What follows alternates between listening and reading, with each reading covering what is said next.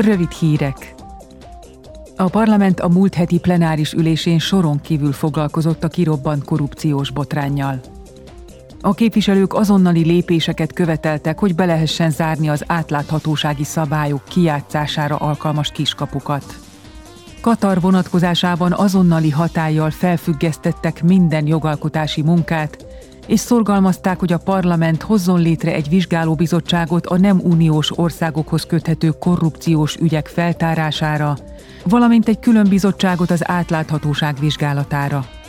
Uniós szintű tilalom elrendelését sürgették, hogy a képviselők és a politikai pártok ne fogadhassanak el adományokat nem uniós országoktól.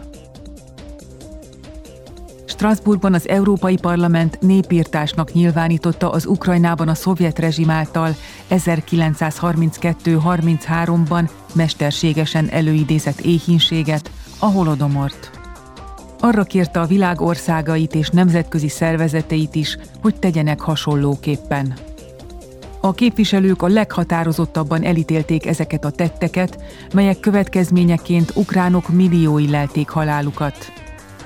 Állásfoglalásukban azzal vádolják a jelenlegi orosz kormányt, hogy megsérti Ukrajna szuverenitását és területi integritását, mégpedig azzal a kifejezett céllal, hogy felszámolja Ukrajnát, mint nemzetállamot, és lerombolja népének identitását és kultúráját. A parlament és a tanács előzetesen megállapodott egy olyan jogszabályról, amely a nyilvántartásba vett menedékkérők számára lehetővé teszi, hogy hamarabb munkába álljanak, és ezzel nagyobb esélyük legyen a beilleszkedésre.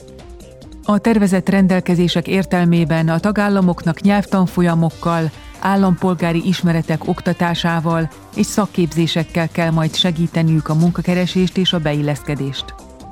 A kísérő nélküli kiskorúak mellé továbbá gyámot kell majd rendelniük, és minden menedékkérő gyereket be kell iskolázniuk.